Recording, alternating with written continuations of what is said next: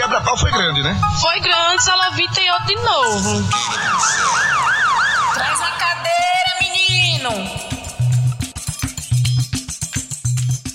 Existe uma música do Gabriel Pensador que diz o seguinte: A vida é um grande perde-ganha. Num dia a gente perde, no outro a gente apanha. E é bem por aí mesmo. É drama, é choro, ranger de dentes. É cada plot twist no dia a dia dos brasileiros que quando alguém conta parece coisa de ficção, coisa de novela. E tem tudo para ser, porque a vida imita a arte. E hoje nós traremos para você, ouvinte burro, raso e superficial, fofoca partilhas surpreendentes que poderiam estar na grade da Rede Globo. E se a Globo não te der essa moral, tu pode mandar pra gente que a audiência é garantida, começando com essa tua aqui que chegou no nosso telefone, no nosso orelhão da rua.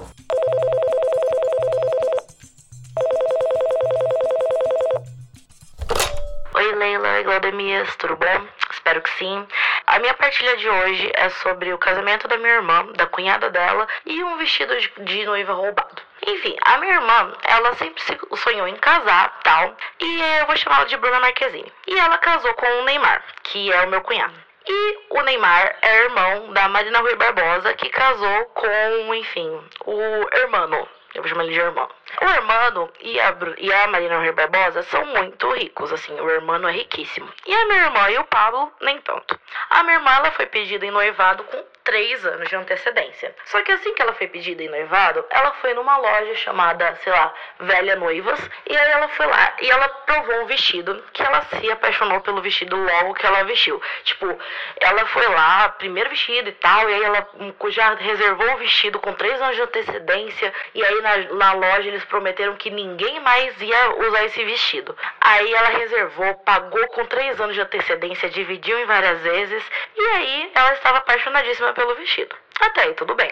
Só que a Marina Rui Barbosa é, ficou noiva, eu não sei, um, um ano e meio depois dela. Só que ela ficou noiva e logo depois casou um casamento riquíssimo com o irmão. E ela foi lá, sabendo que a minha irmã tinha achado um vestido legal na loja Velha Noivas, ela foi lá e falou: Bom, vou na Velha Noivas também. Menina, não é que ela chegou lá e aí os caras da Velha Noivas deram o mesmo vestido da minha irmã pra ela provar? Só que aí eles perceberam que, a, que as duas eram cunhadas. Aí eles ligaram pra minha irmã, com a, com a Marina Rui Barbosa também ao lado, e falaram: Então é o seguinte, a gente tá com a tua cunhada aqui, e ela meio que escolheu, entre aspas, um vestido que é o seu, saca? É, então a gente gostaria de saber se é ok e tal. Aí a, a minha irmã, né, que é a Bruna Marquezine, era é meio frouxa. Então ela não falou do tipo, não, não escolhe um vestido igual ao meu. Ela meio que falou assim, ah, eu não gostaria, né? Mas assim, segue seu coração. No fim, a Marina Rui Barbosa, ela teve o senso de não escolher o mesmo vestido. Aí, ok. A gente achou que tava tudo certo. E tava tudo certo também, porque vestido branco é tudo igual. Mas enfim, é vocês que vão decidir aqui sobre essa treta. Aí chegou o dia do casamento da Marina Rui Barbosa com o irmão. Tava eu, minha mãe e meu pai, né, na, naquelas, na igrejinha, né, sentado, e a noiva começou a entrar. Minha irmã foi a madrinha, e ela tava do lado do Pablo. Ah, eu só sei, menina, que, olha, que na hora que tava entrando a noiva, aí tava tocando, todo mundo sorrindo pra noiva, assim, só deu a minha mãe abaixando a cabeça, botando a mão na cara e balançando a cabeça, assim, como se o mundo tivesse se acabado em volta dela.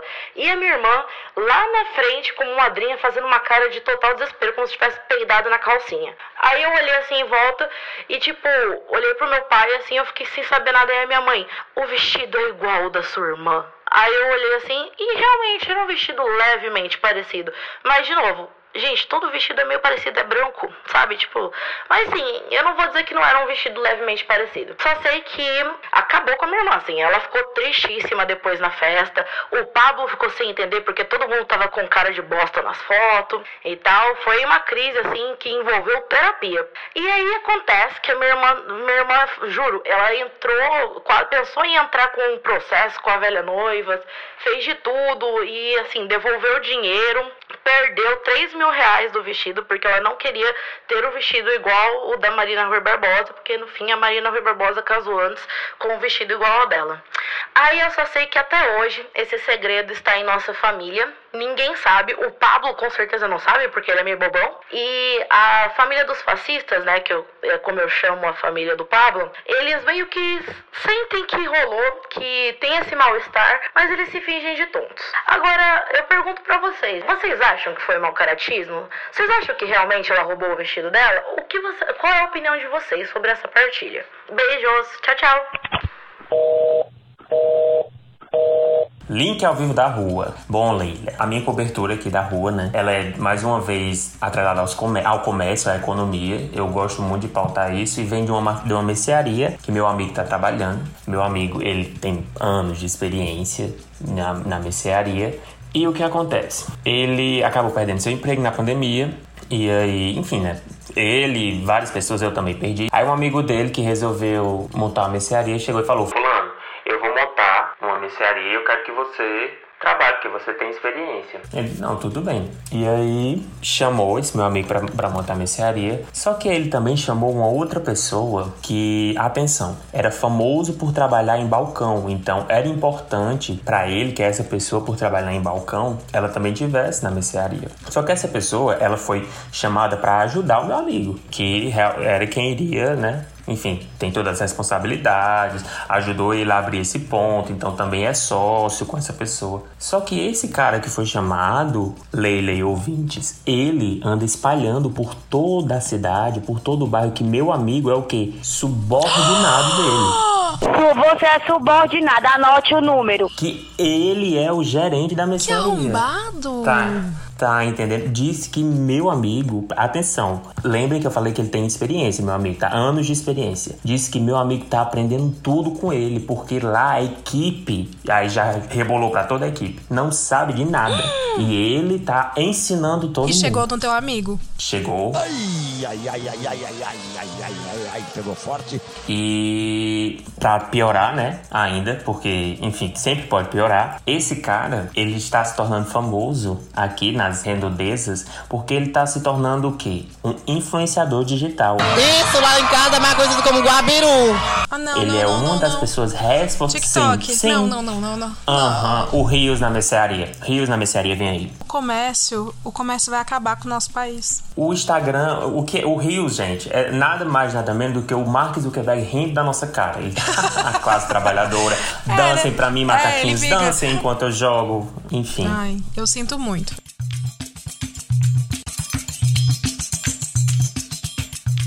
Olha, o, o meu link ao vivo da rua é muito link ao vivo da rua. Acho que foi o link ao vivo mais link ao vivo que eu já fiz, porque nasceu de uma fofoca ou de uma partilha. Tô eu abrindo a Sim. janela daqui de casa e aqui onde eu moro tem casas, né? Tem prédios e tem casas. E eu gosto de ficar botando reparo no quintal dos outros. Eu comecei a ver uma movimentação no quintal de um vizinho que era ele colocando mesas. Mesas tipo de restaurante, assim, como se fosse fazer um restaurante no quintal dele. Hum, Aí você, vale, será que ele vai abrir o restaurante no quintal? Nossa, que conceito. É, e caro, viu? Geralmente esses Instagram é tudo não, caro. Godemias. Ele foi além, ele deu a volta no Paulo Guedes e ele fez um co-work no quintal. Olha por que, bicha. O quê? Com mesa? Mesa, pôs umas Com mesa. Mas a mesa é tipo mesa de plástico Mesa- da- daquela marca de bebida? Não, não é mesa de cerveja de nada. É umas mesinhas como se fosse de restaurante, tem quadrada e tem redonda. Ah. Botou um chãozinho, um tapete meio sisal, assim, no chão, pra ficar uma coisa rústica. E eu achando que era, que era restaurante. Quando eu passo em frente, tá lá a plaquinha. Co-work não sei o quê. Nossa, é, é a prova. Isso aí, é, pra mim, é o- a tiktokização dos quintais. É a prova que a crise vem pra nos fortalecer. Vai. Puta que pariu, sim.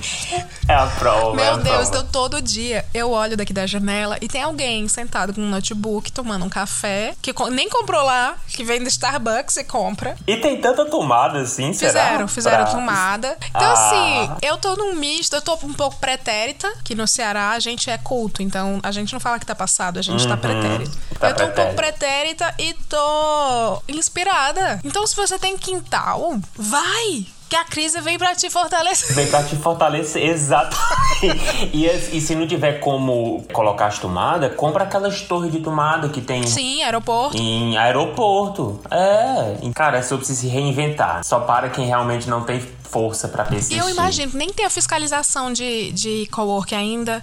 Porque, né? Porque assim, você fala, ah, eu vou abrir uma cafeteria. Aí legal, vai, vai ter fiscal. Agora o cowork é um, um quintal. Tu vai abrir um quintal. E vocês tinham te dado no pontapé inicial em um case de sucesso que são coworkings ao ar livre no- nos quintais, entendeu? E aí, no caso, você vai começar a pagar mais caro. Sim, a prova pra de poder corona. sentar no Meu Deus. É genial. Ele é um, des- ele é um gênio, na gênio. verdade. Ele é esse desgraça. Ele é um gênio. Meu Deus.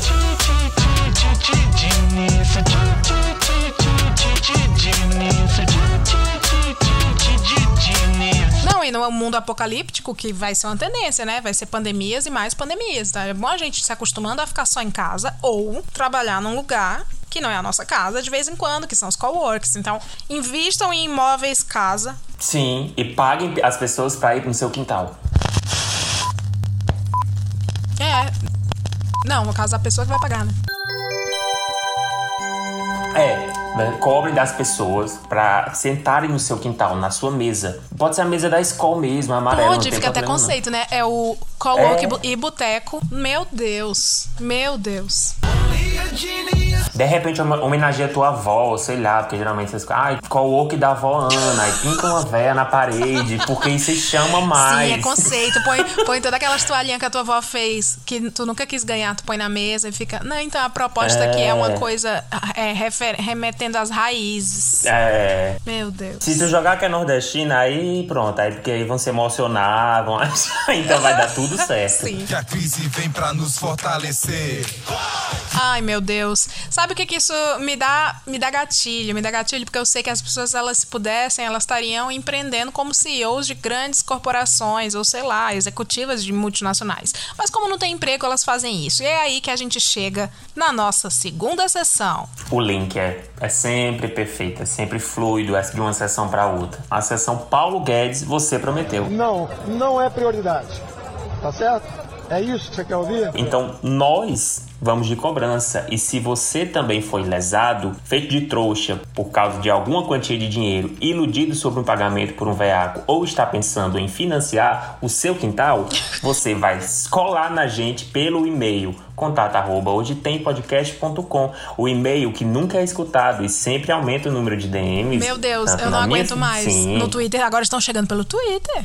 Nossa, eu É, ri então, tanto. Eu quero não é me mais na diz por onde DM mandar. no Twitter, não. e não é mais na DM, não. É nos comentários agora. Eu acho que é de propósito. Então, a Leila, por exemplo, ela tem uma partilha pra vocês verem como a coisa com o brasileirinho tá muito feia. Por gentileza, moça. Bom, eu vou ler aqui agora a partilha, na verdade, cobrança. É uma cobrança muito curta, muito simples, mas ela é muito profunda pra mim, eu acho que pro Claudemias também, acho que pro ouvinte também. Ela é da Fernanda Montenegro, já que a gente tá falando de dramaturgia. Oi, Glaudemias e Leila, obrigada pelo podcast edificante. Dou boas risadas faxinando a minha casa com vocês. Eu acho tão legal esse detalhe quando falam que ouvem a gente pra faxinar, porque assim, ah, eu adoro o Primo Rico, eu escuto o, o Primo Cast no meu. quando eu tô no trabalho, no, na bolsa de valores, sabe? Assim, a gente não, a É. gente é na hora da faxina, passar um pano. É, a gente sabe qual é o nosso público, né, Leila? A gente é classe C, né? Sim, a gente é o Zé Povinho, é como É. falado hoje, o super pop da Globo News. Que deselegante. Meu Paulo Guedes, você prometeu, é muito besta. Tão pequeno e me causa tanto ódio há tanto tempo. Eu fiz faculdade cheia de gente rica na sala e eu a única das ELs, e ela é Zona Leste. Sofrendo pra encher o bilhete único. Curso de economia é muito elitista. Eu vou te dar um, um choque de realidade. Não tem um curso que não seja elitista. É verdade. O mais elitista, na minha opinião, é o de história. Ah, e a arquitetura? Porque você nunca chegou lá. Não, arquitetura é só filho de rico. Né? Aí os filhos de pobre besta vão se meter, o que é que faz? Se lasca. Um dia, a gente foi lanchar na saída e o Danny DeVito pediu 10 reais pra pegar um crepe e uma coca. Eu amo que são pequenas quantias. É isso que a gente quer. Nenhum burguês respondeu. Eu, simples, me compadeci com o almoço do moço e emprestei. Ele nunca me devolveu. Cinco real pra fazer caridade, rapaz. Tenho o bonito no Instagram, no LinkedIn, todo CEO, viajando pra fora toda hora, já morou em Boston. E nada de pagar meus 10 reais. Eu amo que. E, bo- Fernanda Montenegro, nós somos gêmeas, porque eu fico e mal. bosta nenhuma do. Reais. Eu fico mal por causa de dinheirinho assim. Ah, é 5 reais, 2,50, me empresta 2,50 depois te pago. Se a pessoa não paga, eu fico com esse negócio entalado na minha garganta. E sim, eu, eu vou olhar as conquistas dela e vou pensar, sim, e meus 2,50? Senhora, tenha calma. Na minha cidade teve uma menina que era lorodonto, que ela fez uma rifa aí pra pagar, não sei o que, era um, um equipamento. E aí ela mandou essa rifa pros grupos de WhatsApp, aí do nada veio uma amiga minha no meu particular e falou assim, engraçado, ela viu, esse, esse mês. E, não... e tá pedindo... Que gente podre. Mas todo mundo faz isso. É. Preste atenção. Toda vez que falam desse homem pra mim, mesmo tendo passado 10 anos, eu só consigo pensar: meus 10 reais que é bom, ele não paga. Não consigo superar. Sou stalker de uma pessoa que eu nem gosto por causa de 10 reais. Esse- Eu amei, ela é muito a nossa energia. É. Esse tipo de pessoa é muito sem noção. Sim, Fernanda, é assim. Ainda sou amiga de alguns. E vira e mexe, me chamam pra fazer vaquinha pra dar uns presentes de aniversário, tipo café da manhã surpresa. Eu, que continuo pobre, pois não virei economista, me finjo de morta. Eu me recuso a contribuir com esta distribuição de renda reversa. Eu, hein? 300 reais em pão. Que isso, colega? Sério. Uma vez queria. Ela tá muito fofoca. Eu tô ouvindo. Ela, pra mim, ela tem tipo a energia da Juju Todinho, sabe? Não, ela tem energia, ela tem vários hiperlinks de, de, de Zé Povinho. 300 reais em pão, que isso, colega? Sério. Uma vez queriam dar uma planta pra além da comida e os bonitos escolheram um vaso com uma jiboia de 90 reais. Eu mandei um. Na feira aqui do lado é 6. Não obtive resposta. Enfim, é só isso. Beijinhos, obrigada por todos os podcasts. Que esse canal tem fofoca, tem política, tem atualidades. As senhoras e os senhores estão muito é de parabéns. Fernanda, quem tá é você. Você é perfeita. Eu acho que você é minha ouvinte preferida. Eu não tenho. Eu, eu também tô Eu achando acho- que a Fernanda vai ser a nossa, sei lá, a representante do clube dos ouvintes do Fofoca. Sim, eu acho que ela devia ser tipo o, o símbolo de quem é ouvinte do fofoca, sabe? Tinha que ter o rostinho dela. Sim. E a frase embaixo seria: Eu, hein? Eu, hein? eu, hein? 300 reais em pão, que é isso, colega? Eu Mulher, tu tá certíssima. E assim, Paulo Guedes, vou trazer agora logo pro ministro da Economia. Cara, 10 reais, hoje em dia, não dá pra comprar nada. Eu, eu, se eu não me engano, por lei é permitido você emprestar uma quantia de juros sem ser considerado agiota. É o, é o limiar para você ser agiota ou só uma pessoa ou um cidadão. Então, se a gente for considerar a lei, Fernanda, minha amiga, você já deve estar assim milionária, entendeu? Porque pelo tempo que você deu esses 10 reais, imagina esse juro aí que deve estar tá, tá acumulando até agora. Sim, cara, isso é muito triste. Eu acho que assim, assim como tem aquela história, né? Não adianta só não ser racista, você tem que ser antirracista. Da mesma maneira, assim como, sei lá, briga de marido e mulher, tem que meter a colher, né? Tem que denunciar qualquer tipo de coisa que você vê errada. Cara, você tá numa faculdade, você vê o cara não devolver, você tem que dar um toque, véi. Para que elas desenhem, entendeu? Fala assim, ei, cara, é 10 reais, né? Não é por nada não, é 10 reais. Até porque tá todo mundo no mesmo barco, né? tá todo mundo no mesmo barco. Teoricamente, né? Teoricamente. A gente já viu aqui nesse Paulo Guedes, você prometeu, a gente já viu caso de pai ausente, pessoa que ficou devendo apartamento, sei lá o quê. Mas mexeu realmente comigo esses 10 reais, porque eu sinto isso. Eu sou a pessoa que vai. Cara, eu já eu acho que é porque eu já passei por isso, Glaudemias. A pessoa chega pra mim e fala: E aí, como é que tu tá? E eu não consigo sorrir de maneira sincera. Eu tô só pensando assim, caralho, vai ou não me pagar. Me dá meu me dá dinheiro, meu dinheiro, me dá meu 10 dinheiro reais. agora.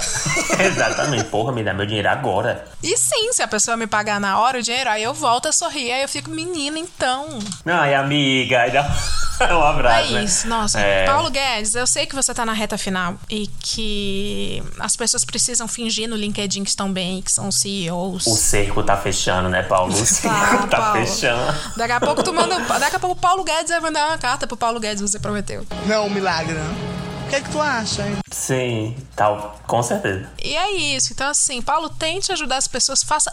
Deixe um- ao mínimo, já que você tá na reta final, no raspa do tacho do governo Bolsonaro, faça alguma coisa de modo que essa ouvinte receba os 10 reais dela e isso ficará de legado, pelo menos é um legado bom É, sim, entendeu? Você vai ser lembrado como Paulo Guedes, o ministro que devolveu os 10 reais. da Fernanda. Uhum.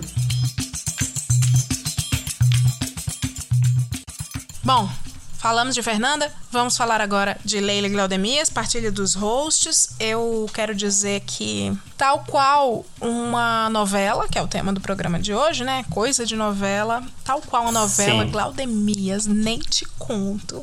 Menino, toda vez que a gente grava, eu termino de gravar, eu fico, puta que pariu, eu não falei a partilha lá. Não tenho nada a esconder. E hoje eu lembrei. Vai, vai, vai, vai, vai. Hoje eu lembrei, hoje eu estou lavando a burra, porque, ouvinte burro, eu vou contar essa partilha que ocorreu durante a pandemia. Eu vou precisar tomar bastante cuidado para não citar os nomes, porque as pessoas envolvidas ouvem o meu podcast. E agora, Claudemias, eu vou fazer um grande exposed de pessoas que nem sabiam que eu sabia disso. Eu vou falar de você que tá ouvindo. E sa- você. é você sim. Eita porra! E eu vou substituir seu nome, entendeu? Mas saiba Mas que eu sei o que que é você, você. fez no verão passado, literalmente, porque, porque era verão. Foi recente. Enfim, então digamos que é o pessoal da minha congregação. Eu sou, de uma, sou da Assembleia de Deus, Jesus Jeová. É o nome da minha igreja.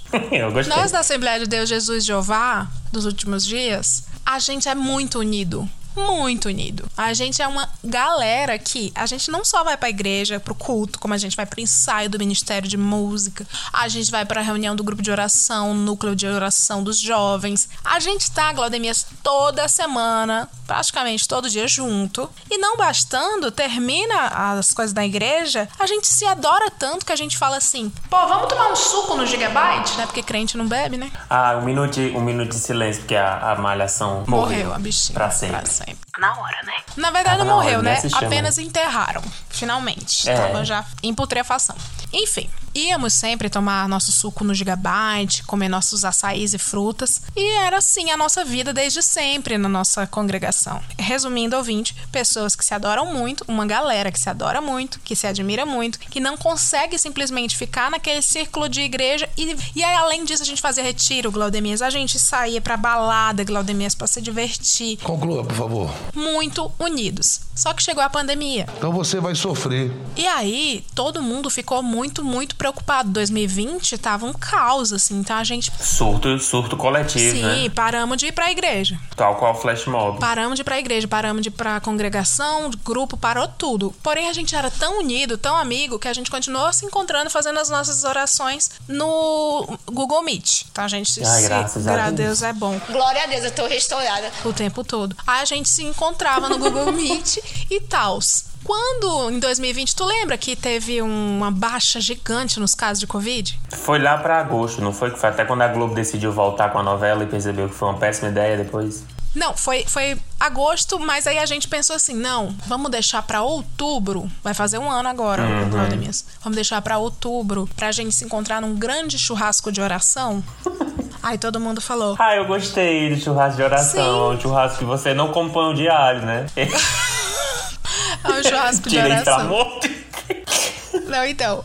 Aí a gente decidiu que, em meados de agosto, quando tudo tava baixando, a gente falou: não, se continuar baixando, vamos fazer um churrasco de oração. Mas vamos, todo mundo, todo mundo continua se cuidando e a gente sempre dava essa satisfação. Eu, Leila, moro sozinha. Então eu ficava, não, eu- eu Uhum. não saio de, nada, de casa pra nada, só pra academia, e eu não falo com ninguém, eu volto, eu lavo cada pimentão, enfim. Aí todo mundo falando, né? Seus contextos de vida. Não, eu também, eu moro só com meu marido, mas a gente também não sai. E todo mundo, todo dia, nesses Google Meet da vida, se dando satisfação. Vou agora falar de uma personagem que nós vamos chamar de Lala Rude. Tá. A Lala Rude era do nosso grupo de oração, é a menina mais rica do grupo de oração. A Lala Rude, enquanto todo mundo tava se cuidando e dando satisfação, Lala Rude conseguiu na pandemia ir pra Cancún, ir pros Estados Unidos, ir pra Itália e Portugal, ir pra Bonito, ir pra Salvador, Rio de Janeiro, Angra dos Reis. Menino, e era festa, era tanta coisa que, que Lala Rude fazia que a gente criou um grupo sem a Lala Rude da igreja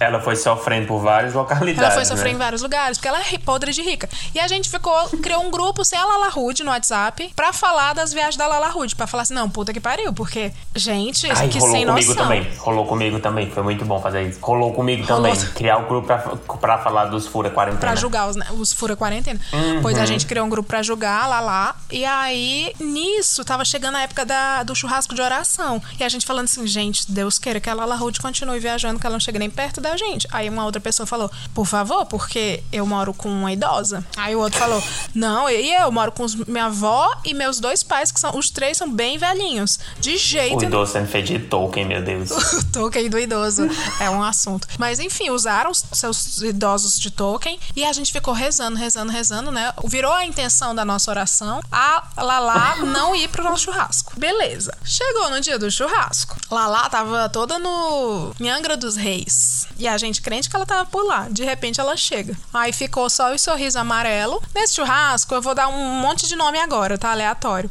Tava Samara Filippo, tava Glória Pires, o Orlando Moraes, tava hum, a Glória Maria, muita Hum. gente. E tava Gostei. o Sérgio Maroni.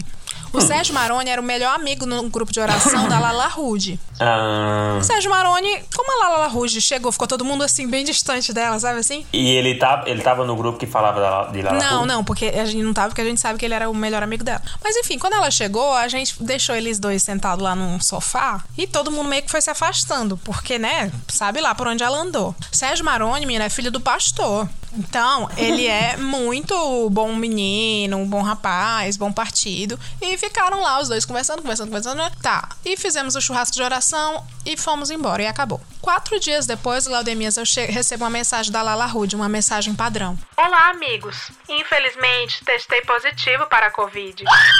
Meu Deus. E gostaria de avisar cada um de vocês. Mas não se preocupem, eu estou bem. Querida, você acha que a gente se preocupa com você? né? Tipo, foda-se. Foda-se. Sabe quem é Lala Rude? Lala Rude foi a pessoa que. é que eu gosto muito da, da, da teoria que o Covid chegou no Brasil através do casamento da irmã da Pugliese. Eu acho que. Que é, é, sabe, é uma história que eu gosto de escutar. É uma boa assim. Eu acho que. É, eu acho que combina muito com o, o momento que nós estamos vivendo. Então, Lala Rude, com certeza, foi, foi a menina que levou pro casamento também da Sim. irmã de, de Pugliese. E ela, ah, não se preocupe, eu estou bem, mas é, com certeza eu devo ter pego do meu namorado, porque ele que apre- começou a apresentar os sintomas, então eu acho que eu peguei depois do churrasco de oração. Aí eu, hum, quatro dias depois tu, tu manifestou assim, né? Tem nada a ver com o churrasco. Beleza. E aí, ainda, ainda terminou com assim, vamos nos cuidar uns dos outros. Ah, meu amor. Tu acha que. Ah, minha Ai, filha, que ódio, que ódio. viu, meu Aí, Deus. beleza. Não, só faltou ela fazer aquele negócio do vídeo. As máscaras para que você fale menos. E é hashtag sabe aquele- fica em casa. É. Ai, que ódio. Aí tá. Lógico que todo mundo começou a pingar lá no grupo sem lá lá. Ei, tu recebeu, tu recebeu, eu recebi. Todo mundo com a mesma mensagem. E a única coisa que eu consegui responder pra ela foi assim: Poxa, caramba, ainda bem que você tá bem. Mas assim, eu corri fazer o teste, não tava. Eu sei, Glaudemias, que graças a Deus ninguém tava, tá? Corta, Glaudemias. Corta. Um ano depois, o ano é 2021, o mês Agora. é, é agosto. E eu encontro na rua com um cara, o João Figueiredo, namorado da Sasha. Marido, Tá, né? que, tava, que os dois estavam no, no, no churrasco. Sim, tava no churrasco. Pois é, tinha isso também. Tinha a Sasha e o João Figueiredo. Ah, o João Figueiredo em- É porque a Sasha é discreta, né? Deu por isso que ela É, não citou. ela é muito Eles elegante. estavam lá atrás. Eu encontro com o João. E aí, João, tudo bom? Aí ele, tudo. E ele é gospel, né? Tem isso também.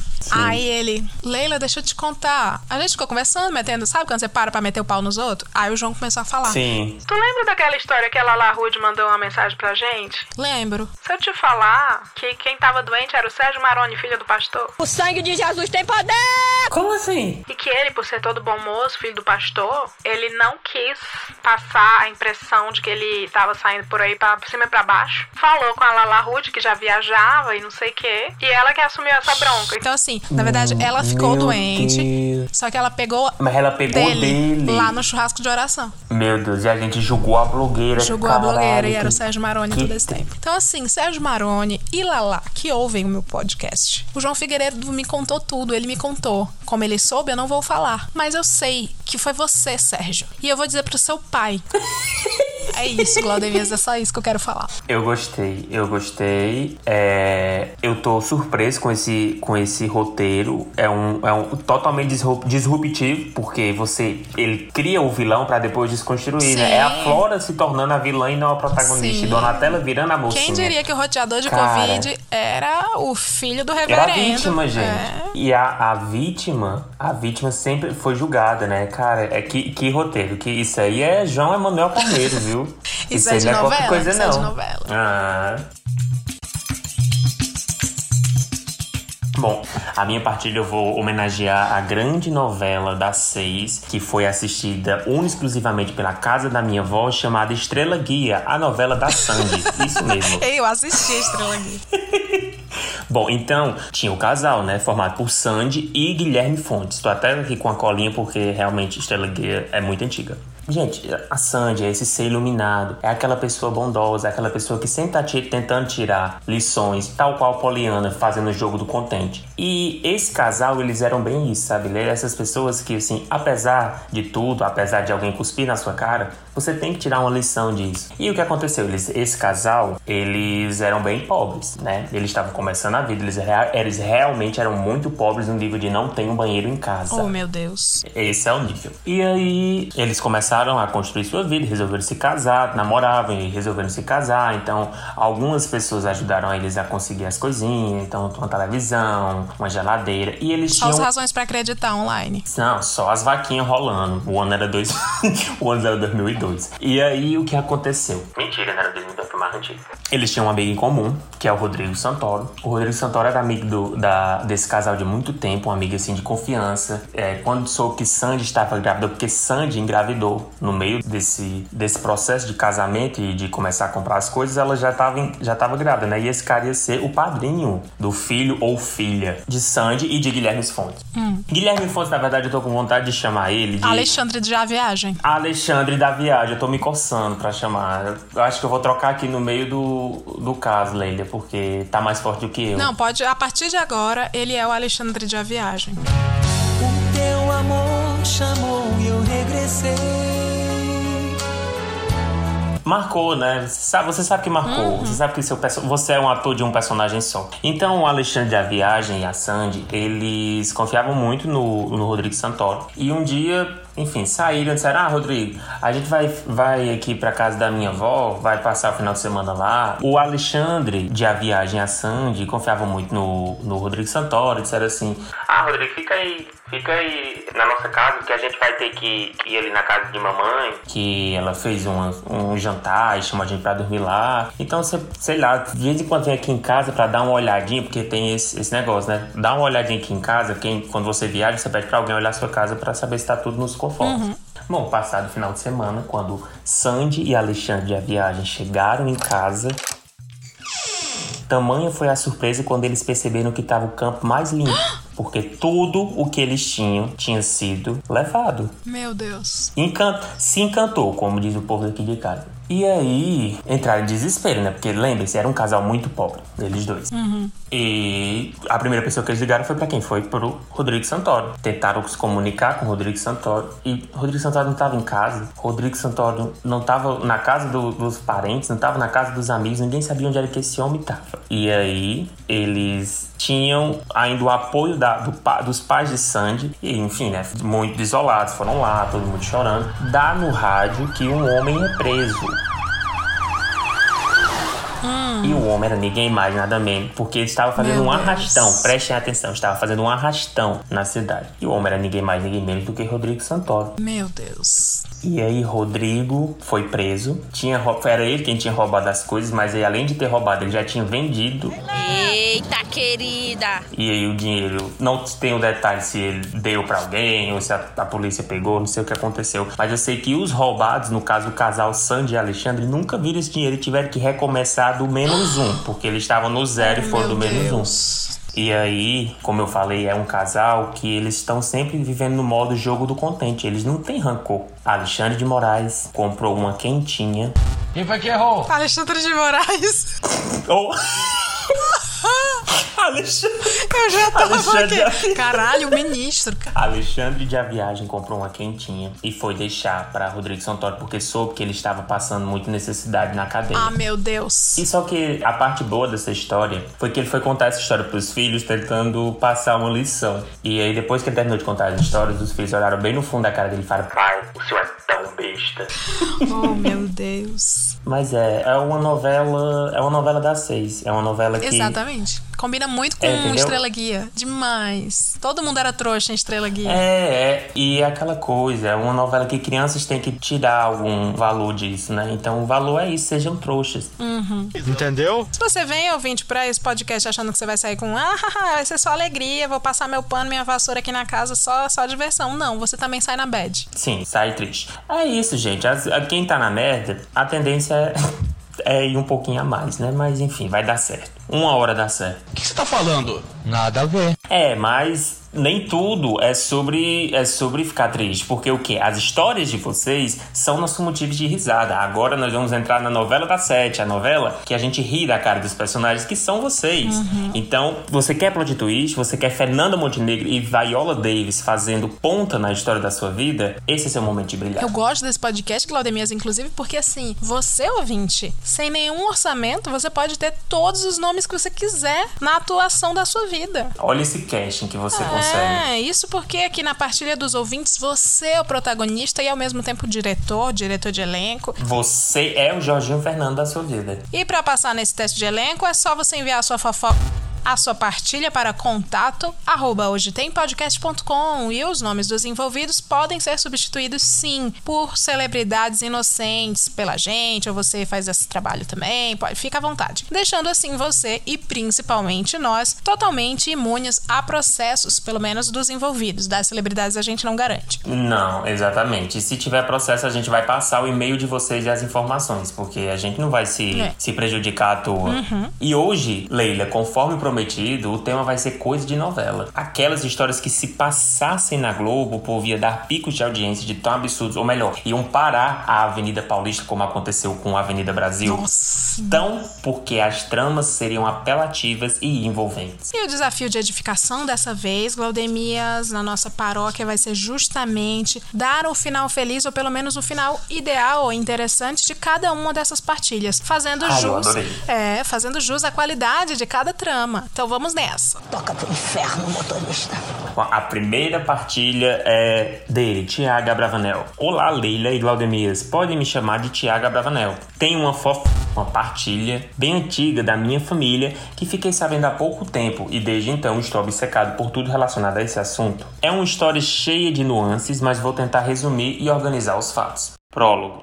Eu, eu gosto que tem um prólogo. Só pra contextualizar, sou gay e há 10 anos, quando tinha meus 20 aninhos, avisei meus pais que o filho deles era uma poquezinha. No geral foi tranquilo, mas precisei de uns dois anos conversando pacientemente com os velhos para eles entenderem o que era a homossexualidade, até porque até então eles nunca tinham tido contato próximo com homossexuais. Mas será que não mesmo? Olha a construção, a construção do que É vai vir por aí. noveleiro. Gostei, gostei muito. Capítulo 1. O casamento arranjado e a freira. Lá pelos anos 60, em uma cidadezinha do interior, minha tia Maite Proença, a filha mais velha, foi prometida em casamento ao jovem e belo Rodrigo Hilbert. Meu avô estava decidido e assim seria. Maite se afeiçoou pelo belo rapaz e estava indo bem. O que ela não esperava é que Hilbert estava apaixonado perdidamente por Fernanda Lima, sua irmã mais nova e claramente o amor da sua vida, né? A gente A sabe. gente sabe. A coisa foi tão intensa que no fim das contas, Hilbert acabou se casando com Fernanda e tia Maitê, sentindo tamanha dor de amor, decidiu que não se casaria com mais ninguém. Foi para um convento onde foi ordenada e lá ficou por vários anos. Ó, Eu gostei. Gostei. Tem, tem drama, Tem tem drama. drama. Capítulo 2. O cheiro do couro. Nos anos 70, por motivos que eu ainda não consegui descobrir, mas com certeza algo aconteceu, tia Maite não vivia mais no convento e já tinha uma vida muito bem estruturada na cidade de São Paulo. Tinha um ótimo emprego em um hospital e um apartamento na Bela Vista. Nessa época, meu pai, Chai Suede, irmão de Maite, decidiu sair do interior e vir para São Paulo fazer faculdade. Ele tinha acabado de se casar com uma mãe, Laura Neiva. Os dois sem nenhum puto no bolso e em busca do paulistano dream. a princípio, eu gostei. A princípio pediram abrigo na casa de tia Maitê. que tinha espaço e disposição para receber o jovem casal em sua casa. Nessa casa já viviam tia Maitê e Adriana Calcanhoto. Um amor de pessoa que acolheu meus pais com muito carinho. Tia Maitê e Dri Calcanhoto dormiam no mesmo quarto, dividiam tudo e, segundo as palavras de minha mãe, tinham uma vida de casadas. Eventualmente, meus pais alugaram um apartamento próximo e os quatro usufruíram de toda a efervescência do centro de São Paulo nos anos 70. Eu sei que vocês não estão acostumados. Bares, teatros, shows, cinemas de rua, house parties ao som de Gal Costa e tudo mais. Isso tudo no esquema de double date. Capítulo 3. Botando a bissexualidade para funcionar. Por volta do fim dos anos 70 e começo dos 80, chegou a São Paulo um casal de amigos de Dri, Grazi Massafera e seu namorado Caio Castro. Entraram para o elenco da sitcom, que era a vida dos dois casais, previamente apresentados nessa partilha. Estava tudo indo muito bem para os três casais, até que em algum momento, segundo relatos da minha mãe, Dri Calcanhoto sumiu. Aquela E eventualmente Grazi também nunca mais foi vista nos rolês. Não, quem ama não trai. Agora, adivinha quem estava morando com tia Maitê e tendo uma vida 100% de casal no lugar de Dri Calca? Ele fica diminuindo os nomes. Muito. Sim, Caio Castro. O homem por quem ela foi casada por anos e que euzinho aqui sempre conheci como meu tio Caio. Agora, o que de fato aconteceu, como foi a treta, onde está nossa amada Dri, é o que eu tento descobrir até hoje no maior estilo. Fofoca pela metade quase mata fofoqueiro. Conclusão. Depois de ouvir essa história, eu me pergunto por que meus pais se fizeram de desentendidos lá em 2011 em relação à complexidade das relações afetivas entre pessoas do mesmo sexo, sendo que eles conviveram com o casal Tia Maitê e Dri Calcanhoto por tanto tempo. Vai entender. Mas o que me importa é que hoje em dia a homossexualidade na minha família é 100% aceita, acolhida e tratada com naturalidade. É sobre isso, sabe? E tá tudo bem. E tá tudo bem. Espero que essa partilha tenha edificado vocês. Um beijão e vida longa a esse podcast maravilhoso. Ah, muito obrigada, Thiago Abravanel. Olha, é sobre isso, tá tudo bem. Olha, Glaudemias, a edificação de hoje é: que final feliz você daria pra essa trama? Eu, eu, eu acho que eu já sei o que aconteceu, tá, Thiago?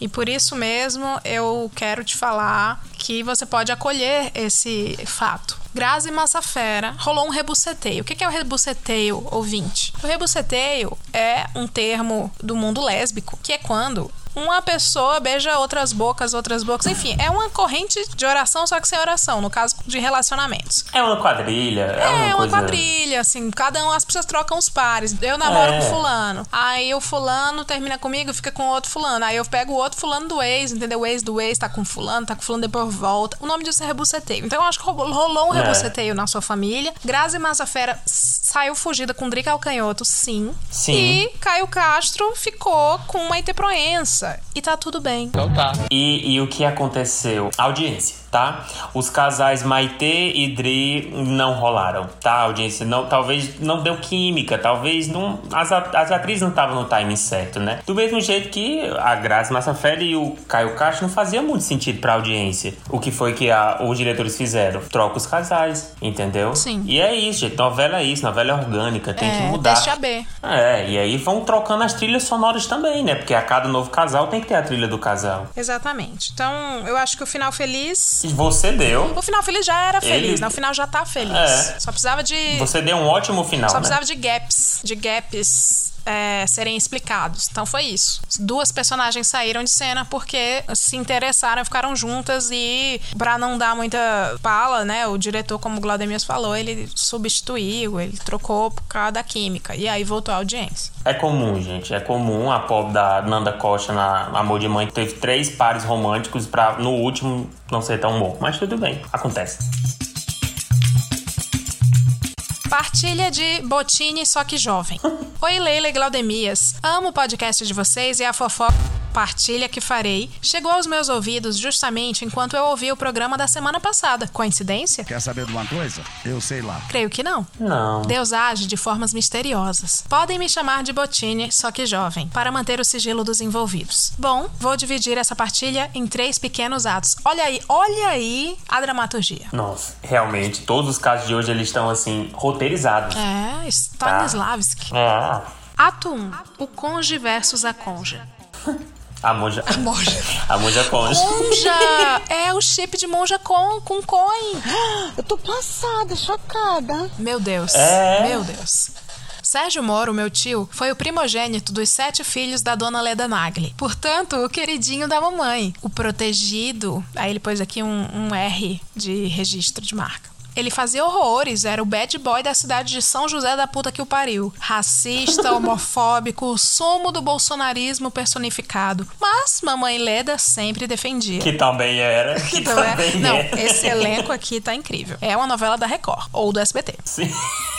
Até porque, né? Mamãe Leda é tão fascista quanto ele. Olha aí. Leda Nagli, pelo amor de Deus, isso aqui é um podcast de brincadeira, tá? Isso aqui não sou eu, nem o Claudemir estão chamando, é o nome do personagem, enfim. É, é porque não é, não é a Leda Nagli, é a Leda Lagli. Leda aquela que, Lag. É, Ne- a Neda aquela- Lag, exatamente. Aquela que apareceu lá nos primeiros episódios. Serginho Moro casou com a igualmente sem noção Rosângela Moro, com quem ele teve três belos satanases. Eu amei, eu ri tanto dessa parte. que provam que herança genética é real mesmo. Arthur Duval, Sara Inferno e Dani Boy. Sérgio. Sabe, fé. Sara Inferno. Sérgio e Rosângela Moro começaram uma empresa de confecção de roupas na cidadezinha de São José da puta que pariu. A R Modas. Tatão Brasil. Eu amo cada vez mais vocês, ouvintes. Era o sonho de Rosângela, que acabou crescendo e se tornando uma realidade. Eles atendiam várias cidades e Sérgio que fazia as entregas na sua caminhonete custeada pela empresa. Viviam em harmonia até que ele descobriu que tinha uma mina de pedras semi-preciosas na fazenda da família com a ajuda de um aspas amigo, fecha aspas, que ele conheceu em suas viagens. Ele simplesmente interrompeu tudo na R Modas para focar no seu sonho de riqueza fácil, cavucando lama, procurando restolho de ametista bruta. A aventura não deu em nada, além de vários buracos e sujeiras na fazenda. Bem, não deu em nada positivo. Virela, corre aqui! Rosângela ficou muito ressentida com a situação e com os gastos em materiais de mineração. Isso pesou um pouco nas contas da família, o que afetou seu bebê, a R Modas. Como se já não bastasse, Sérgio Moro decidiu recuperar o dinheiro perdido com o quê? Com uma boa educação financeira e responsabilidade? Não, com um esquema de pirâmide. Eu gostei demais, demais. Isso aqui é novela das nove. das nove da Record. Ele juntou com um outro amigo pra montar esse esquema chamado Silver Z. Eu tô tentando. O que é Golden Y? Tô tentando achar o nome original. Enfim, Silver Z era o nome do esquema de pirâmide, ouvinte. Mas dessa vez o buraco era mais embaixo. Ele conseguiu recuperar parte do dinheiro investido na base do calote. Mas quando o esquema parou de dar lucro, Rosângela ficou puta da vida. Os dois começaram a brigar todos os dias e os vizinhos davam as notícias pra dona Leda Neolagli, É. que defendia o filhinho a todo custo e começou a fazer a caveira da Rosângela. Tanto que a cidade inteira parou de comprar roupas na R Modas. Você vai me pagar! Neda é bem influente na cidade. Isso fez com que Rosângela decidisse mudar para Presidente Valdemar, a cidade da sua família, para tentar manter a R Modas viva. Isso aconteceu sem nenhum protesto do Sérgio Moro e com muito incentivo da Neda. Compraram uma casa grande, que comportava a confecção com folga, e um ponto comercial na cidade. Eu lembro de ir conhecer a casa há muitos anos e ver o mapa do estado com alfinetes, vários alfinetes, indicando os clientes da R Modas. O negócio realmente parecia que estava indo de vento em polpa. Sérgio Moro ficou em São José da puta que pariu, para tentar resolver o esquema da Silver Z. Mas chegou aos ouvidos de Neda e Rosângela que Sérgio estava tendo um caso extraconjugal Ai, meu Deus, lá vem! com seu sócio de pirâmide, Marcos Rogério. Champatinho ou lagarto, quilo, R$ 36,69. As reações foram: Neda Lagli. O Serginho? De forma alguma. Meu filho nunca faria isso. Ele é homem. Detalhe: Neda tem um filho gay. Trata ele, aspas, bem, fecha aspas, mas não larga a homofobia de forma alguma. Já a reação de Rosângela Moro foi assim: Não me surpreenderia. Quis ficar na cidade com Marcos Rogério, não quis vir como morar com a esposa, eu não duvido mesmo. E claro. Gostei. É, a mulher é moderna. Ah, mulher, um casamento. Aberto, mulher moderna, empoderada, empresária. Sim. Empresária. Como é que a Anitta fala? Não sei, mas eu sei o que é que tu tá falando. E claro que a fala da Rosângela foi a que repercutiu pela cidade, né? O povo machista. Os dois se separaram, mas foi tanta violência verbal que a briga espalhou para as famílias respectivas, a ponto de Neda falar que nunca mais Rosângela pisaria em São José da puta que o pariu. Eita, mano! O bafafá foi grande. Os filhos tentaram acalmar os ânimos, mas no final das contas foi pro tribunal. Rosângela se divorciou e não deu nada pro Sérgio Moro na divisão de bens. Eu não sei como é que ela conseguiu isso, mas ele acabou ficando com a casa. Rosângela seria interpretada muito por Débora Seco. Seria. Ele ficou com a casa de São José da puta que pariu. E o carro dele e só. E não, e só não, né? E as dívidas que ele já vinha acumulando do esquema dele com Marcos Rogério. Se eu fosse uma pessoa que julga, eu diria mais do que justo, mas eu não faço isso. Glória a Deus. Glória a Deus. Deus me livre. Ato 2. A segunda lua de mel. Depois da poeira baixar um pouco, Sérgio Moro arrumou algumas namoradas aqui e ali, mas nenhuma fixa. O esquema com Marcos Rogério só afundava e as dívidas só cresciam. Aí ele reencontrou seu amor de infância. Aí ele encontrou seu amor de infância, Juliana Paz, com quem viveu bons momentos no passado distante. Os dois começaram a namorar, quase que imediatamente depois de se encontrarem depois de anos. Os dois se completavam, mas de uma forma boa. Ela parecia, parece ainda, gente boa e bem agradável. Professora, super alto astral, educada. Juliana veio para mudar a vida de Sérgio Moro. Mas Juliana não era milagreira nem trabalhava para a Polícia Federal para solucionar todos os problemas de Sérgio Moro. Marcos Rogério pulou daquele Titanic chamado Silver Z, deixando Sérgio Moro sozinho com as dívidas. Diz que Marco Rogério abriu um açougue em outra cidade com o dinheiro que ele conseguiu. Perceba agora que a escolha do nome foi bem proposital. Entendi. Mas Sérgio Moro não deixou de ser amigo, não. Continuou indo passear na casa do ex-sócio caloteiro. No final das contas, a Silver Z declarou falência, fechou as portas e Sérgio Moro deve nada menos que um primeiro lugar do Big Brother Brasil. O Rajaj. Um milhão e meio. Consequentemente, a justiça mandou tomar tudo dele para quitar ao menos uma parte da dívida. E ele tem o dinheiro para quitar o que foi negociado no processo. Mas como bom caloteiro ético e fluid, Sérgio Moro pagou? Não. Dividiu todos os pertences com os filhos e com a mãe Neda. Em teoria, para a justiça, ele não tem um tostão furado no bolso. Na prática, ele tem uma casa cara, dois carros, parte de uma fazenda e um valor bastante considerável em dinheiro. Sabe qual que é o meu sentimento? Eu- cada um tem o seu. O rateio deu certo e ele não foi preso. Mas, ocasionalmente, um oficial de justiça vai lá na casa da dona Neda. Ele deu o endereço dela, claro, para procurar por Sérgio Moro da Silver Z. E a dona Neda responde que ele não tá e fim de papo. Gente, eu tô, eu tô beijo como foi que ele É conseguiu. um gênio, né? Pequena tangente para a construção do personagem. Sérgio tinha uma carteirinha falsa de polícia e anda com ela na carteira sempre e esfrega na cara de todo mundo se achando espertão. Certa vez, voltando de uma visita a Marcos Rogério, foi parado numa blitz chegando em São José da puta que pariu. Já ouvimos como isso dá errado. Sim, ele sacou a carteirinha, mas não convenceu ninguém, né? Revistaram o carro e encontraram cinco pinos de um pozinho branco. Era sal. Era sal. Muito bom andar quando você cai a pressão, é muito bom. E pra inveja também. Você joga sal. Você joga sal. Ele disse que encontrou esse sal na fazenda dele e tava levando justamente pra polícia. A minha sorte foi essa. Ai, meu Deus. Tá vendo?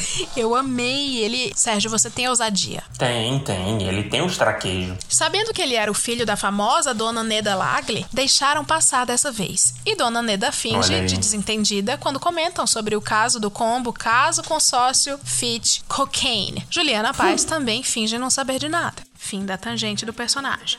Apesar dos pesares, Sérgio conseguiu, com muito mérito, um emprego bom. Veja bem, ele é muito esforçado e merece esse cargo. O cargo? Administrador de uma fazenda leiteira, com direito a um salário farto, contas pagas e gastos de transporte. No caso, o diesel da caminhonete dele. O empregador? Neda Lagli. Meu Deus, né? É, é tão, tão articulado. Vivendo um sonho, Sérgio Moro aproveita as mordomias junto com Juliana Paz. Era uma longa lua de mel que parecia que nunca iria acabar. Sérgio teve um princípio de infarto, mas Juliana Paz o acompanhou no hospital como uma santa. No final das contas, o infarto parecia que serviu para fortalecer aquele amor. Muito bonito. Tudo corria bem, até que uma pequena, pequena mesmo, crise de ciúmes de Josinha abalou as bases deste amor de longa data. E para piorar a situação, a família toda, especialmente Neda, ridicularizou Juliana Paz pelo ciúme fundado. Neda disse ainda que botava a mão no fogo por Sérgio Moro. Pois bem, brigas e discussões levaram ao derradeiro término da lua de mel do casal Sergiana Mais. Ato 3, a segunda lua de mel. Meu Deus? Terminaram o namoro Sérgio e Juliana Paz, para a tristeza da família. Foram quase 10 anos de lua de mel. Cada um foi pro seu canto, mas Juliana ainda frequentava a casa de Neda Lagli, pois elas se gostavam bastante. Ué, humilhou e se gostavam. Não adianta. É, não entendi. Neda tentava convencer Juliana Paz a voltar para Sérgio Moro, mas não adiantava. Especialmente por ainda acreditar numa traição. Mas não era qualquer traição, era repeteco. Ah, Nos últimos- entendi. é. Então daí vem o ciúme. Olha, eu- realmente eu tenho fumaça, tem fogo. Nos últimos anos, Sérgio Moro, num imprevisível e surpreendente momento de humildade, se desculpou com muitas de suas inimizades, especialmente uma. Ela, a que tirou tudo que ele tinha e não tinha, que causou inferno na família, que difamou Neda Lagli pra muita gente e que jurou nunca mais chegar perto dessa família de merda. Filma ela em nome de Jesus. Ela, Miriam, ela vem de Mary Kay. a ex-conja. E agora fala, Miriam, cadê a tua voz? Nesse ato 3 já se passaram alguns anos, então já tá o- novos, novos atores. É, quem tá interpretando a ex-conja é a Vera Fischer. Tá. Na minha cabeça. Em visitas aos filhos em Presidente Valdemar, Sérgio Moro ficava na casa de Rosângela Moro para não gastar com bobagem de hotel. Nessas idas e vindas, passou não somente a ir visitar as crianças, mas também a ir nos aniversários de Rosângela Moro e das irmãs dela, Gretchen e Simoni. Inclusive, foi padrinho de casamento da Simoni junto com a conja. Juliana Paz, que não era otária, juntou A mais B. Ah, de novo A mais B. ó. Hum. A soma de letras. E deu AB. Juntou A mais B e viu que dava C, não dá C. Dá AB ou BA. As viagens para Presidente Valdemar se tornaram ainda mais constantes, apesar da sua filha Sara Inferno já estar morando com o marido em outra cidade e o seu filho mais velho, Arthur Duval, também morar fora. O mais novo, Danny Boy, ainda morava com Rosângela Moro, mas passava muito mais tempo na casa do irmão. Eles, assim, não tiveram papel nenhum nessa história, Nenhum. né? Mas eu gostei do Arthur Duval ter um papel aqui. Eu acho que eles são ex-malhação, sabe? Sai direto e tenta. É, faz uma um pontinha papel de assim. ponta de É, filho. É. Neda insistiu tanto que Sérgio e Rosângela, parte 2, o retorno não era verdade e era coisa da cabeça de Juliana Paz, que Juliana começou a cogitar uma volta. Sugeriu que dependia de Sérgio Moro, que tinha que tomar jeito e parar de visitar a ex. E então Sérgio Moro pareceu aceitar, acatou a demanda de Julianinha e voltou a flertar com ela. Pois no aniversário de 85 anos de Neda Glagli, Juliana Paz não apareceu. Mas você tá brava? Ela mandou uma mensagem de parabéns pelo celular e só. Sérgio Moro não falou nada e ninguém quis perguntar, pois já era evidente. Sergiana Mais havia morrido de vez. É que tem tanto homem bonito Agora, em tempos atuais, estava eu, bem pleno, limpando minha casa e ouvindo fofoca. Olha aí de novo. Olha e aí. ouvindo fofoca na calçada. Não, eu gostei que a gente, sabe o que? A gente quer o merchan na novela, sabe? Quando tá a, a menina lavando. Ai, droga, eu tenho que lavar aqui a roupa com esse amaciante, mostra assim pra Sim, tela. é a gente. Esse é o momento. É, esse é o momento. A gente entrou na Inclusive história. anunciantes de limpeza. Tá? Estão perdendo tempo. Que assim, É. o povo só escuta a gente pra limpar a casa. É, é verdade. A gente consegue fazer umas inserções igual da Sim, novela também. sério que você vai passar esse desinfetante? Sério que você não vai passar o desinfetante A? Ah, pois é. Bom, quando minha mãe aparece no meu quarto morrendo de rir e mostrando o celular pra mim. O que já vem Na tela, a foto de Sérgio Moro e Rosângela abraçadinhos num bar sem máscara em Presidente Valdemar. Era possível ver no fundo dos olhos cintilantes e satisfeitos de Rosângela o grito que ela vociferava internamente. Olha ela!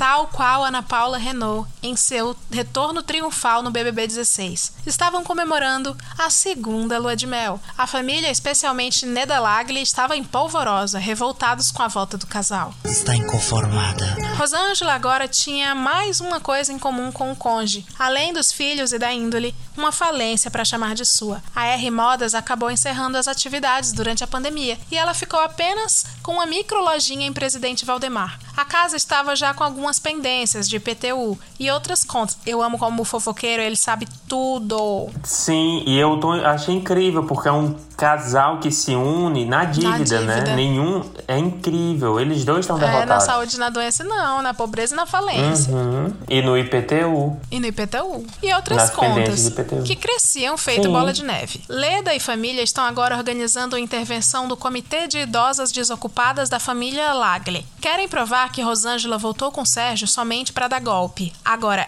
Eu, particularmente, não sei como que funciona um golpe em uma pessoa que tá devendo a justiça com uma pequena fortuna, mas tudo bem. Ele tá inadimplente. E o dinheiro e bens que ele tem estão presos com os filhos e com Neda Lagli. Neda prometeu: agora eu vou ser a sogra, daquela sogra megera mesmo. Meu Deus. Mal sabe ela que ela sempre foi esse tipo de sogra, só que tendendo mais pro passivo-agressivo. E eu estou ansioso para saber o que vai rolar na festa de fim de ano. Bom, era isso. Espero que tenham gostado da partilha. A família da Neda Lagli, minha avó, é um antro de caos, mau caratismo, confusão, dedo no olho, paulada na cara e etc. Eu espero um dia mandar mais fofo partilhas desse povinho, que não peca em entretenimento para aqueles que prezam pela briga do seio familiar. No caso, eu. Um beijo. Um beijo? Eu adorei, adorei, adorei todas as três temporadas, não, tá? Botine só que jovem, você está de parabéns. Uhum. Glaudemias, que final feliz você daria para essa trama? Bom, eu não vou dar final feliz, eu vou dar o final ideal que eu acho que tá faltando para dois personagens. Juliana Paz, na quarta temporada, vai se envolver com quem? Com o filho mais velho do casal. O Arthur Duval. Dívidas, sim. com Arthur Duval. Pra puxar o dinheiro, É- o que tá com ele. Sim, sim, sim, sim. E vai ter que ter. A quarta temporada vai ser focada total na briga da sogra com a conja. Eu acho que a conja vai ter que matar a sogra. Tá, eu acho que vai precisar desse momento e eu acho que vai ser aquela coisa. Só que talvez não seja a conja, talvez a sogra morra e aí a quarta temporada e talvez a última seja quem matou a sogra. Esse é o final. Genial. Eu não vou nem tocar, porque eu acho que você fez o que, mais uma vez, o João Manuel Carneiro faria, ou, sei lá, o, o Agnaldo, Agnaldão. Mas eu tenho que dar meu palpite de quem matou a sogra, porque eu não me aguento. Fala da sua própria história. Quem matou foi Sara Inferno, que é interpretada por Marina Rui Barbosa. Meu Deus. E ela matou porque ela não aguentava mais essa família. E porque ela, tinha descobriu que, que ela teria uma tia e que a, a dona Neda retirou essa criança ainda em seu ventre. E a Sara é contra. Ou talvez, Leila, quem matou foi o caso de amor, o rapaz lá do Sérgio, que matou a véia porque a véia não gostava dele. Por... O Marco Rogério. Sim.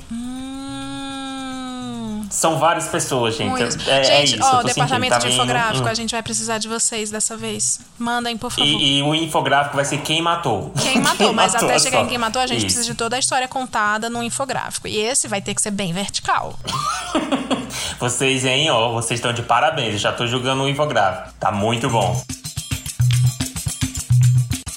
A próxima partilha é de Maísa Silva. Oi, Valdemir Leila, me chamo Maísa Silva e hoje vim contar uma partilha familiar. Partilha mesmo, cheia de telefone sem fio, ou seja, o puro suco da realidade com provavelmente adicional de piração das minhas tias. Vamos lá. Tem um esse primo chamado Neymar Júnior que namorava há uns 5 anos com André Surak. Na nossa família, os héteros geralmente casam cedo, então eles estarem juntos todos esses anos sem casar já botava uma pressão nesses dois. Até que um dia minha mãe me conta que eles haviam marcado o casamento para dali um ano, a fim de poderem comprar um lugar para morar e mobiliar a casa. Neymar é aquele, entre aspas, primo que trabalha numa empresa boa, tem um bom emprego, viajava para todo canto, etc, etc. Andressa era uma garota que sempre teve empregos diversos e até onde sei, porque nunca conheci pessoalmente, ralava muito como balconista, vendedora em vários lugares, porque a família dela era de região metropolitana da cidade que Neymar e nossos parentes moram e não tinha tantas condições de se manter. Info que pode ser importante para fundamentar as hipóteses no fim da fofoca. Gostei, gostei desse, desse, dessa descrição breve dos personagens. Inclusive, uma vez,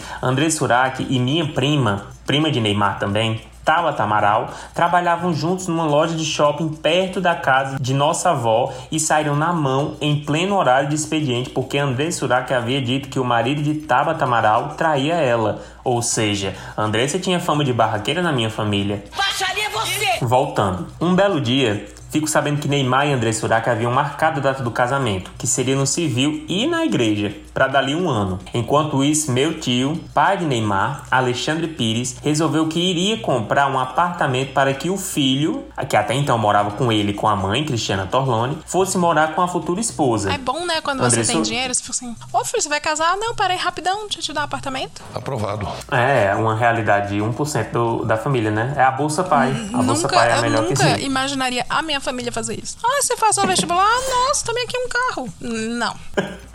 André Surak ficou sabendo que havia um novo empreendimento no bairro da minha avó, Dona Nissete Bruno, que na época estava rolando uma especulação imobiliária mesmo. Nesse bairro tem a casa da minha avó Nissete, a casa dos meus tios Alexandre Pires e Cristiano Torlone e Neymar que morava com eles. E estava finalizando a construção do prédio que André Surak estava de olho. Ia rolar um coquetel e ela convenceu meus tios e Neymar a irem lá dar uma olhada. Meu tio Alexandre Nero disse que o prédio era super chique e inclusive ele foi mal vestido pro coquetel, mas no fim resolveu comprar um apartamento lá mesmo. Vai, dá pra fazer. O AP que Andressa queria. André Surak e Neymar Júnior começavam a comprar as coisas para mobiliar e equipar o apartamento, inclusive fazendo vários móveis sob medida. E isso vai ser importante, isso é caro.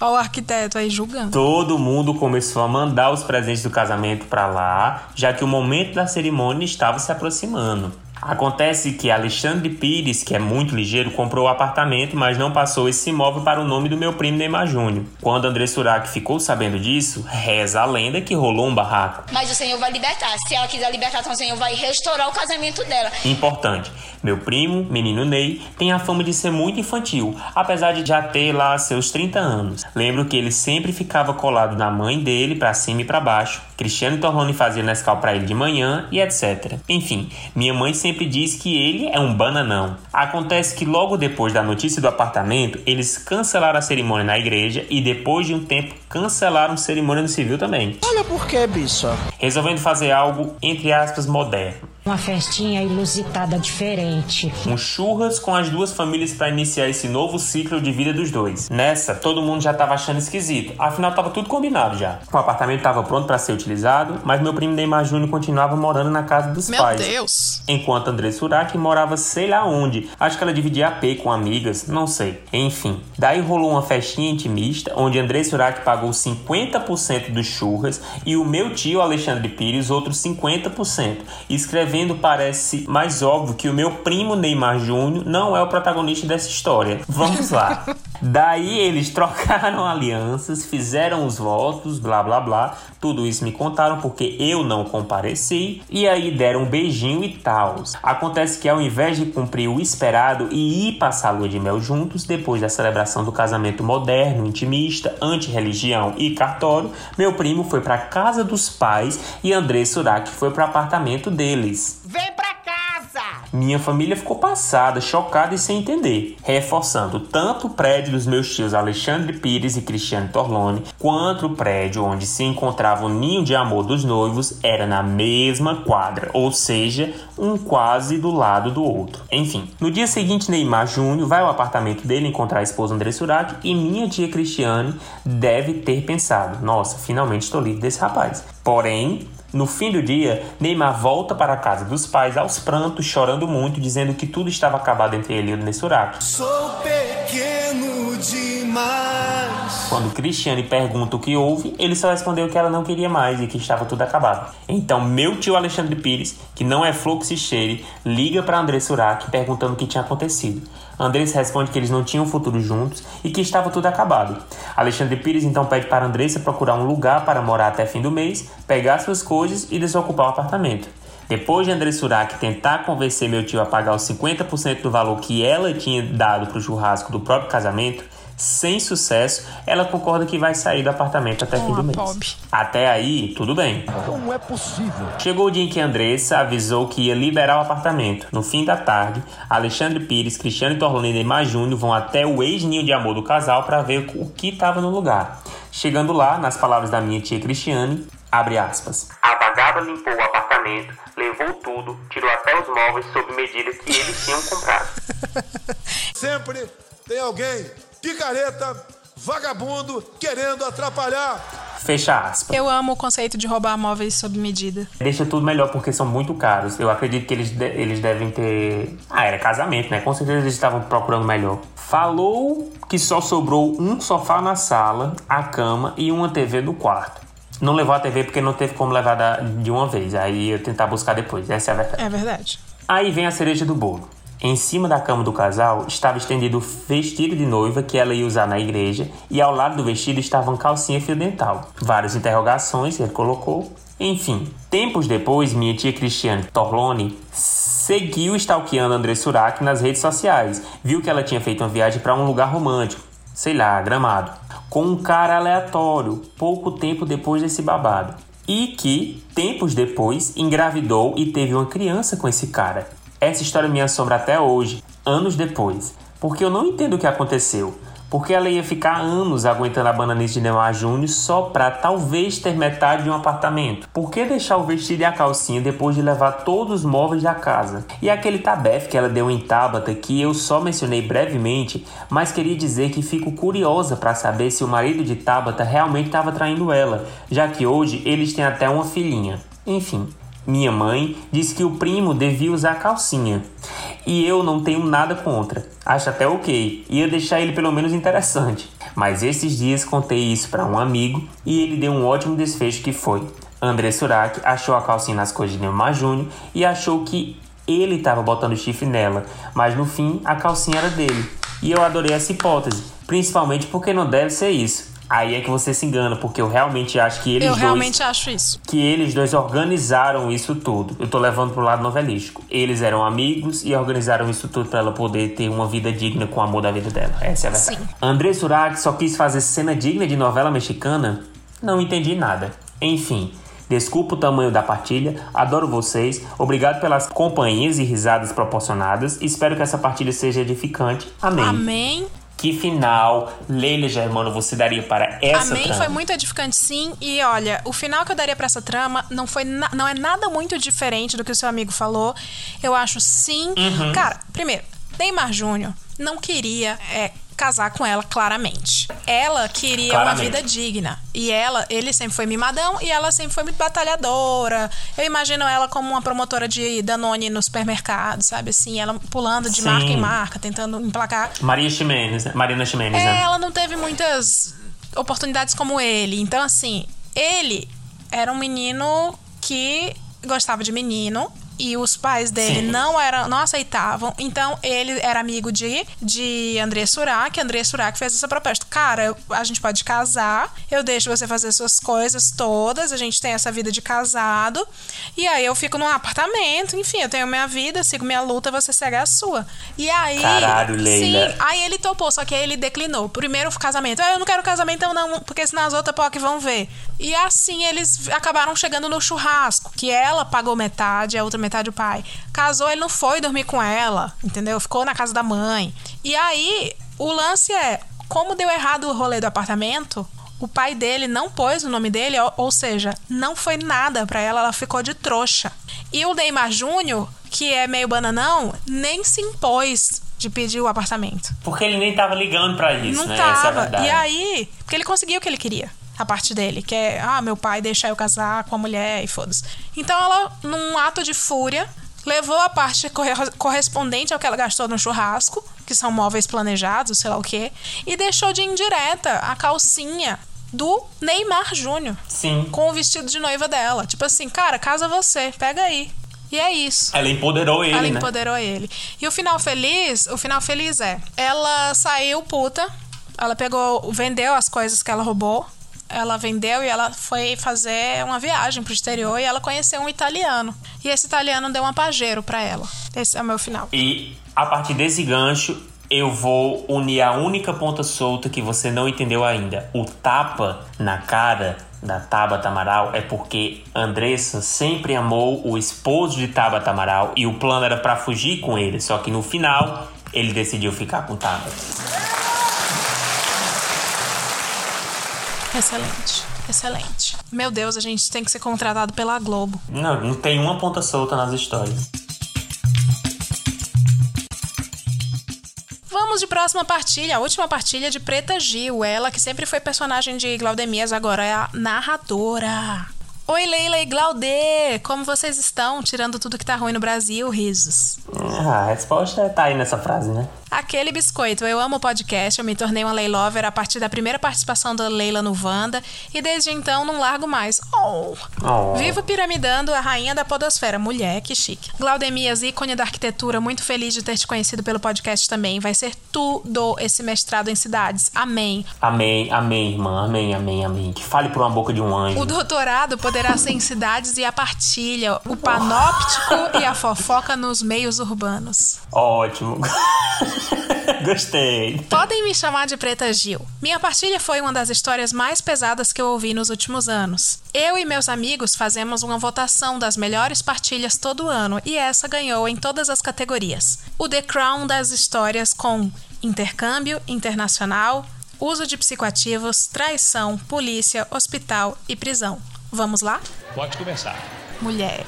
Eles narram bem, né? Esses de... o do episódio de hoje, eles são exímios roteiristas. Então, eles estão prontos assim para assumir um folhetim. A história é sobre André Marques, que estudava com um dos meus amigos em uma faculdade de audiovisual. A referência do Leila Verso aí, em São Paulo. André Marques era um rapaz simpático e querido por todos, mas numa faculdade particular do Centro Expandido de São Paulo, em que a aparência importa e muito, era também um menino lido socialmente como gordo e que tinha problemas com a sua imagem. Ao acabar sua graduação, resolveu fazer um intercâmbio internacional e dali para frente tudo seria diferente. Ao chegar em seu novo lar, o Havaí, André Marques mudou seus hábitos. Começou a praticar esportes, emagreceu horrores e se tornou o tão sonhado menino padrão. Tão sonhado. É, quem é que sonha, né? Pelo amor de Deus. Tão sonhado usador de calças caque. É. A partir daí, a sua vida mudou. Passou a ficar com as garotas que sempre sonhou, viver bem, ir às melhores festas, ele estava pleno. Mas o lado sombrio da fama veio também.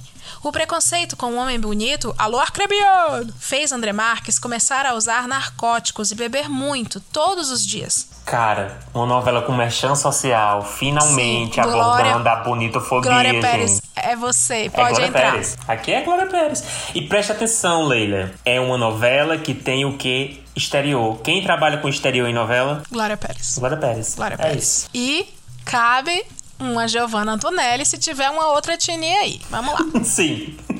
André Marques conheceu também Fernandinho Rodrigues. Se apaixonaram e começaram a namorar. Mas André Marques não conseguia ser muito monogâmico. Esse costume que até hoje em dia mata pessoas, não é mesmo? Sim. Tinha alguns casos paralelos a Fernandinha. Um deles era com Jade, de O Clone. Giovanna Tá. Antonelli pode entrar. Tá aí, tá aí. Não. Que incrível. que incrível. Um belo dia, André estava em um bar e Jade de O Clone também. Se olharam, conversaram e resolveram dar uns Somente amassos por no bar. Já estava escrito pelas patas do mosquito. O segurança do bar viu e foi atrás, mandando os dois irem embora de lá. Foram então para o prédio de uns amigos, pois haveria uma festa, e Jade de o clone cobrou a cena desse caso tórrido de amor, falando que gostaria de ficar com ele pra valer e não ser só mais um amante. Inclusive porque a sua família era religiosa e conservadora. Mas André sempre amou muito Fernandinha e não a trocaria por nada. A vida machuca, gente. Inicia-se então uma discussão entre essas duas pessoas bêbadas e transtornadas, e André Marques empurra Jade de o clone, que acaba por rolar escada abaixo. Tal Meu qual Deus. Nazaré Tedesco. André se vê em desespero, não presta socorro e foge pra casa. Olha, novela. Um novelão. Eu tô muito chocado aqui. Jade de o clone foi encontrada por pessoas que passavam no prédio, estava inconsciente e foi levada ao hospital. A polícia começa a investigar o que havia ocorrido. Chega ao bar em que os dois estavam e o segurança lembra que havia expulsado o casal momentos antes do incidente. A polícia bate na porta de André Marques que não consegue nem atender.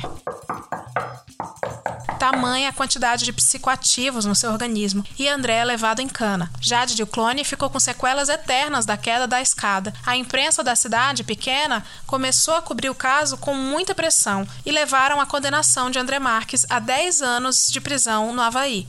Sua família no Brasil vendeu bens para custear advogados em dólares e tentar ajudar. Hoje, André Marques está na prisão ainda E Fernandinha Rodrigues continua sendo a sua namorada. Segue notícia para comprovar que não é fique. Por favor, não leia no ar para expor os envolvidos. A gente viu a matéria, gente. A Sim. menina ficou sem andar e ficou em estado totalmente dependente. É. E aí ela diz: Desculpa o e-mail longo, mas essa tour é muito maluca para ser resumida. Um beijo. Um beijo, Preta Gil. É, meu filho. Que, que final você daria, Glaudemias, pra essa novela? Cara, eu, eu queria que passassem alguns anos e a nossa a Jo, ela conseguisse, né, se recuperar. Quem? Tem um final. A, A Jo, a Jo Antonelli. É, a Jo Antonelli. E. Mas eu, eu acho que tá uma história irretocável, porque tem, tem um ápice, tem um ápice de loucura. E eu gosto disso, eu gosto quando isso acontece nas tramas. Infelizmente é vida real, tá, gente? Então não, que- não tô dizendo que eu queria que isso aconteça, tô te tratando como uma novela, por favor. Eu acho que a, a Jade vai fazer um tratamento com células tronco e ela vai ficar Sim. totalmente recuperada. É o que eu espero. Então ela volta poderosa, tal qual a Marimar, que volta rica. Ela volta e ela surpreende ele bem na época que ele sai da cadeia, ela aparece. Porque na verdade quem vai buscar ele na cadeia não é a Fernandinha, é a Jade. Aleluia, arrepiei. Meu Deus, e assim termina a novela. Termina a novela não, porque não é novela, é uma série e vai pra outra temporada. Ah! Querida! É, afinal, a TV brasileira vai morrer e vai ser só streaming. Então Sim, acabou a novela. Vai pro Globoplay. Você gostou, ouvinte, do programa de hoje? Você se entreteve com as nossas novelas? São casos muito bons hoje. Eu, particularmente, me sinto contemplado como noveleiro. Acho que vocês mandam muito bem. Por favor, mandem mais, porque eu quero parte 3 e 5 desse tema, coisa de novela, porque Eu gostei tá muito. valendo a pena. Eu gostei muito. E a gente vai repetir sempre essa edificação, que é qual final você daria. Ou então, qual ponta solta você consertaria. E eu vou pegar o gancho, você ouvinte pode fechar uma ponta aqui que tá solta, que é entrar no picpay.me barra hoje tem. picpay.me barra hoje tem. O que que acontece? Você escolhe as cotas Audiovisual, cara, audiovisual. Sugar Daddy ou Herança de uma Tia Minha, uma dessas contas de apoio, e você apoia o nosso podcast, o feed inteiro do nosso podcast, na verdade. E o que que Você acontece? apoia a arte brasileira. Apoia a arte brasileira. Olha o que a gente fez hoje. A gente conseguiu É. entregar seis novelas. A Globo tá entregando reprise pra você. A gente entregou o quê? De nove... Quantas novelas novas? Em quase duas horas a gente entregou umas oito novelas pra você. Então, assim, você ajuda a gente a manter esse podcast e você ajuda a Bolsa dos Glaudemias também. É. E você entra no nosso grupo de fofoqueiros no Telegram, o grupo de apoiadores do Hoje Tem no Telegram, que tem sorteios mensais. Inclusive, hoje, Glaudemias, discutimos o sorteio de umas contas pagas aí em tempos de Paulo Guedes. Olha aí, olha aí. É, é sempre nova, sempre nova. E eu te digo mais. Te digo que lá tem partilhas exclusivas que você, mero ouvinte raso, Não tem acesso. não tem acesso. Vamos ficando por aqui. Até o próximo programa e tchau. Tchau. Você mesmo, fofoqueira, não se benza não. Menina, corre aqui!